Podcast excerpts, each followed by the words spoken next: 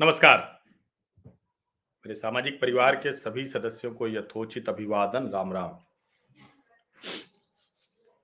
जो कुछ मोरबी में हुआ, उस पर बात करते भी मेरी ज़ुबान लड़खड़ाती है। और ये मैं स्वीकार करता हूँ कि जब ऐसी घटनाएँ होती हैं तो बहुत गुस्सा आता है।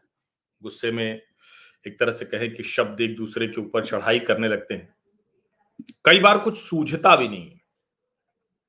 और उस वक्त अगर कोई भी एजेंडा चलाने की कोशिश करता है तो गुस्सा वो क्रोध और बढ़ जाता है।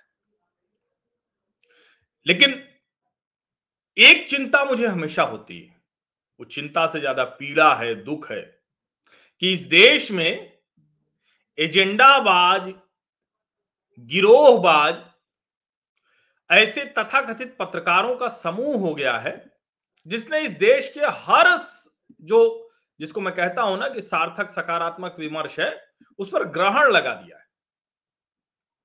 और फिर चाहे कहीं किसी की जान चली जाए, फिर चाहे कहीं कोई बहुत बड़ी दुर्घटना हो जाए, वो मुद्दे को सिर्फ़ और सिर्फ़ नरेंद्र मोदी और भाजपा विरोध तक सीमित रखते हैं।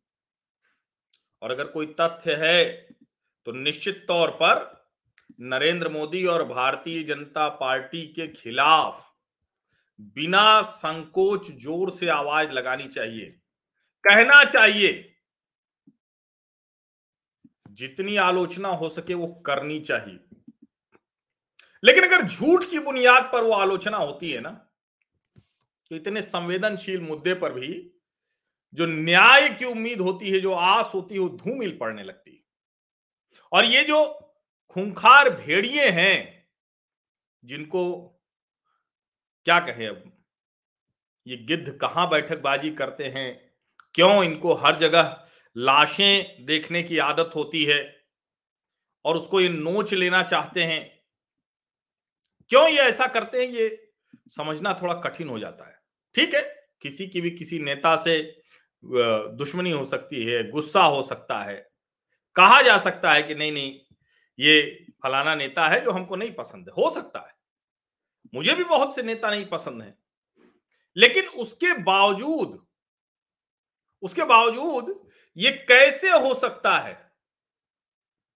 ये कैसे हो सकता है कि किसी को एक जिसको हम कहते हैं ना बार बार कि भाई कुछ भी करो, लेकिन ये तो नहीं करो कि किसी को एक क्या कहेंगे? कि ऐसी छवि के साथ पेश करने की कोशिश करो कि उसके साथ ही लोग खड़े हो जाएँ। और मुझे बार बार ये लगता है कि ये जो व्यक्ति हैं, जो इस तरह की गिरोहबंदी करके ये हरकतें करते हैं, यकीन मानिए, उनकी वजह से मुद्दे, असली मुद्दे, उनकी बात नहीं हो पाती। अब आप सोचिए करीब करीब डेढ़ सौ परिवार डेढ़ सौ परिवार। जिनके जीवन में अब कभी कितनी भी बड़ी खुशहाली आएगी, लेकिन उनको हमेशा लगेगा कि हमारे अपने तो चले गए। और आज जब प्रधानमंत्री नरेंद्र मोदी वहाँ जा रहे थे तो सुबह एक प्रेस कॉन्फ्रेंस होती है। किसकी प्रेस कॉन्फ्रेंस थी? आम आदमी पार्टी के नेता अरविंद केजरीवाल की। वो कह रहे हैं कि देखिए, ये जो मोरबी ब्रिज कोलैप्स है स्कैम है, घोटाला है, भ्रष्टाचार है, इस पर ध्यान न जाए। इसलिए भारतीय जनता पार्टी ने वो जो सुकेश चंद्रशेखर, क्या नाम है उसका, जो ठग है, जो बहुत बड़ा लाइजनर है, उससे सत्येन जैन की वसूली वाला मामला उछाल दिया है। और सोचिए ये अरविंद केजरीवाल नामक प्राणी आरोप लगाने में कितनी हड़बड़ी में रहता है ये व्यक्ति कि ये भूल गया कि अगर प्रधानमंत्री नरेंद्र मोदी वहाँ जा रहे हैं तो लोगों का ध्यान भला कैसे हटेगा? वो तो पूरी तरह से ध्यान और हो जाएगा, क्योंकि सारे चैनलों पर लाइव कटेगा, वो जाएँगे, वो बातचीत करेंगे, अस्पताल जाएँगे, अस्पताल के रंग रोगन पर मेरी जो टिप्पणी, वो पिछले वीडियो में है। ऐसा नहीं है कि उस पर कोई टिप्पणी मैंने छिपे छिपे की हो? उसकी टिप्पणी मेरी सार्वजनिक है और वो अभी भी मैं उसी पर कायम हूँ। लेकिन यह भी सच है कि प्रधानमंत्री नरेंद्र मोदी ने इस बेहद दर्दनाक हृदय विदारक दुर्घटना के बाद से लगभग, जिसको कहते हैं कि पहली जो उनको सूचना मिली होगी, उसके बाद से लगातार वो उसी घटना पर निगाह रखे हुए हैं। उसमें कैसे सारी चीज़ें ठीक से हो ये कर रहे हैं। और उन्होंने ये भी कहा कि हर हाल में जो इसकी जाँच रिपोर्ट है, वो जल्दी से जल्दी हमारे सामने ला दीजिए। और इसको लेकर मेरी जो प्रतिक्रिया थी, वो आप चाहें तो मेरे YouTube चैनल पर जाकर देख सकते हैं, उसका मैं लिंक फिर से यहाँ साझा कर लेता हूँ। लेकिन आप सोचिए कि ये दिल्ली के मुख्यमंत्री हैं दिल्ली से बैठकर प्रेस कॉन्फ्रेंस कर रहे हैं, देश के प्रधानमंत्री, वो मोरबी पहुँच चुके हैं। गुजरात के मुख्यमंत्री मोरबी में ही कैंप किए हुए हैं। लेकिन जैसे ही दिल्ली के मुख्यमंत्री ने प्रेस कॉन्फ्रेंस की, उसके बाद एक जो एजेंडाबाज गिरोह है, वो टूट पड़ा। क्यों टूट पड़ा? ये देखिए, इसकी वजह से टूट पड़ा। ये एक फ़ोटो डाली गई। वो फ़ोटो मैं अभी आपको दिखाता हूँ। और उसको लिखकर कहा गया कि उसका प्लास्टर पहले थोड़ा था, आधा था, उसको पूरा कैसे कर दिया गया? अरे गिरोहबाज गिद्धों, कहाँ से तुम लोग कितना पैसा चाहिए तुम लोग और थोड़ी तो शर्म कर लो भाई। इतने संवेदनशील मसले को भी ऐसे मज़ाक बना दिया, हल्का करके रख दिया। और यही वजह है ना कि कितना भी संवेदनशील मुद्दा हो, वो जो है राजनीतिक विवाद बनकर, भर बनकर रह जाता है। और जिस तरह की स्थिति थी, उसमें हर रिपोर्ट में लगातार देख रहा हूँ, क्योंकि ये ऐसा मसला है कि इसमें हर रिपोर्ट देखना ही पड़ेगा। जब ये फ़ोटो सामने आई, इन सज्जन की तो मुझे लगा कि पहली नज़र में देखने में तो जो गिद्ध लोग हैं, उनकी बात ही ठीक लग रही है। भाई देखिए, ये 31 अक्टूबर की फ़ोटो है एक नवंबर की फ़ोटो है 31 अक्टूबर को देखिए थोड़ा सा प्लास्टर है, एक नवंबर को पूरा प्लास्टर। लेकिन जो मैंने लिखा है, इस चित्र का सच अभिनव पांडे बता रहे हैं। अभिनव ने अस्पताल से रिपोर्ट की थी और साफ़ बता रहे हैं कि इन सज्जन को प्लास्टर क्यों लगाया गया। लेकिन मोदी विरोध के नाम पर कुछ पत्रकार भूखे भेड़िए की तरह टूट पड़ते हैं। भेड़ियों को टुकड़े नहीं मिल रहे हैं खिसियाए हुए आमतौर पर मैं किसी के प्रति व्यक्तिगत नहीं लिखता हूँ, इसलिए आज भी किसी के प्रति व्यक्तिगत बात नहीं करूँगा। लेकिन देखिए, अभिनव पांडे ने उसको स्पष्ट किया है, जब इस तरह की टिप्पणियाँ आई, ये बिल्कुल गलत बात है। उन भाई को चोट लगी है घुटने में। कम पट्टी की वजह से घुटना मुड़ जा रहा था। इसीलिए उनको कच्चा प्लास्टर लगाया गया। 31 अक्टूबर की रात जब मैं वहाँ रिपोर्ट कर रहा था तब भी ये प्लास्टर लगा हुआ था।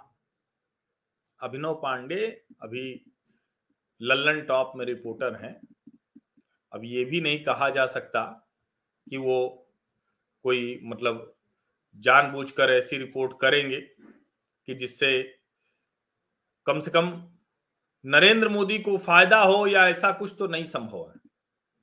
और उसके बाद जब मैंने वो लिखा तो उसके बाद भी अभिनव ने ट्वीट किया मेरे जवाब में भी। और मैं इसीलिए कह रहा हूँ ना कि ये बड़े पापी हैं जो इस तरह की घटनाओं में भी ये पापी देखने लगते हैं कि कैसे कुछ मिल जाए।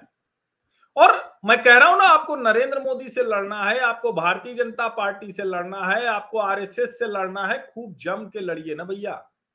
किसने मना किया है? किसी ने नहीं मना किया है। लेकिन जब इस तरह की फ़ोटो आप दिखाकर और उसके बाद प्रयास करते हैं कि उसको आप एक प्रोपागेंडा बताने की कोशिश करें तो फिर जो मुद्दा रहता है, वो हटने लगता है, कमज़ोर पड़ने लगता है। अब देखिए, जब मैंने ये अभिनव की उस रिपोर्ट से साझा किया और वहाँ से मैंने देखा कि लगातार अभिनव रिपोर्ट कर रहे थे अस्पताल से तो पहले तो उन्होंने जवाब ये दिया ही, आप साफ़ साफ़ देख ही रहे होंगे। किसी और के जवाब में दिया। ये बिल्कुल गलत बात है, उन भाई को चोट लगी घुटने में। कम पट्टी की वजह से घुटना मुड़ जा रहा था, इसलिए उनको कच्चा प्लास्टर लगाया गया। 31 अक्टूबर की रात जब मैं वहाँ रिपोर्ट कर रहा था, तब भी ये प्लास्टर लगा हुआ था। अब इसके आगे भी अभिनव ने बताया है, इनका नाम है अश्विन। मैंने इनसे बात भी की, नाम अश्विन है, पैर में चोट लगी थी तो पहले पट्टी बांधी गई, एक्सरे हुआ तो फ्रैक्चर पता चला, फिर प्लास्टर बांधा गया। ये मेरे कल रात वाली रिपोर्ट में भी थे, प्लास्टर लगा था। गलत हो, उसे दिखाना काम है। अस्पताल के लीबा पोती दिखाई भी, मगर ये भ्रम फैलाया जा रहा है। यही मैं कह रहा हूँ। आप बिल्कुल करिए। कोई भी ऐसी रिपोर्ट है, कहीं भी जहाँ ये लगता है कि कुछ गलत हो रहा है, बिल्कुल उसका सच सबके सामने लाना चाहिए। ये मैं बार बार कहता हूँ।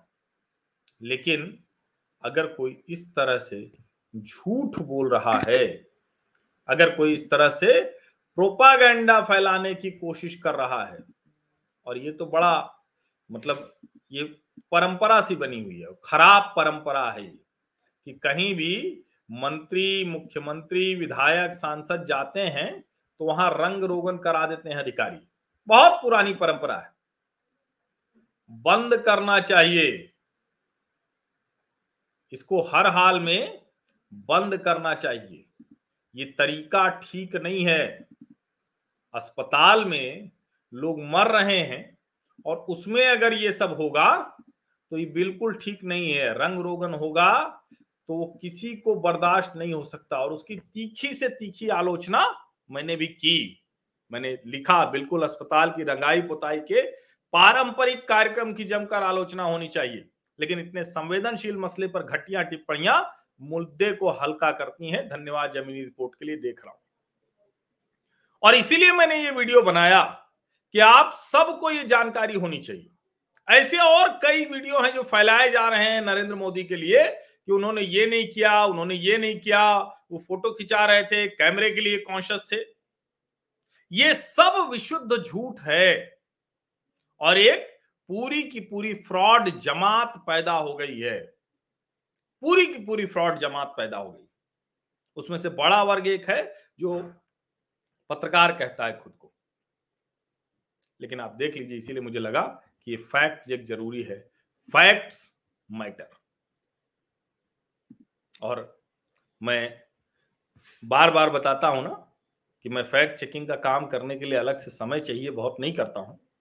लेकिन फैक्ट चेकिंग की ट्रेनिंग तो मैंने भी, गूगल न्यूज़ इनिशिएटिव का जो प्रोग्राम है उसमें मैंने भी ट्रेनिंग ले रखी समय नहीं मिलता क्योंकि फुल टाइम काम है और दुर्भाग्य से फैक्ट चेकिंग के नाम पर यहाँ एजेंडा चलाना और जुबैर जैसे लोगों ने तो बड़ा बदनाम किया इस फैक्ट चेकिंग को। दुर्भाग्य से वही इसके शुरुआती ब्रांड एम्बेसडर रहे।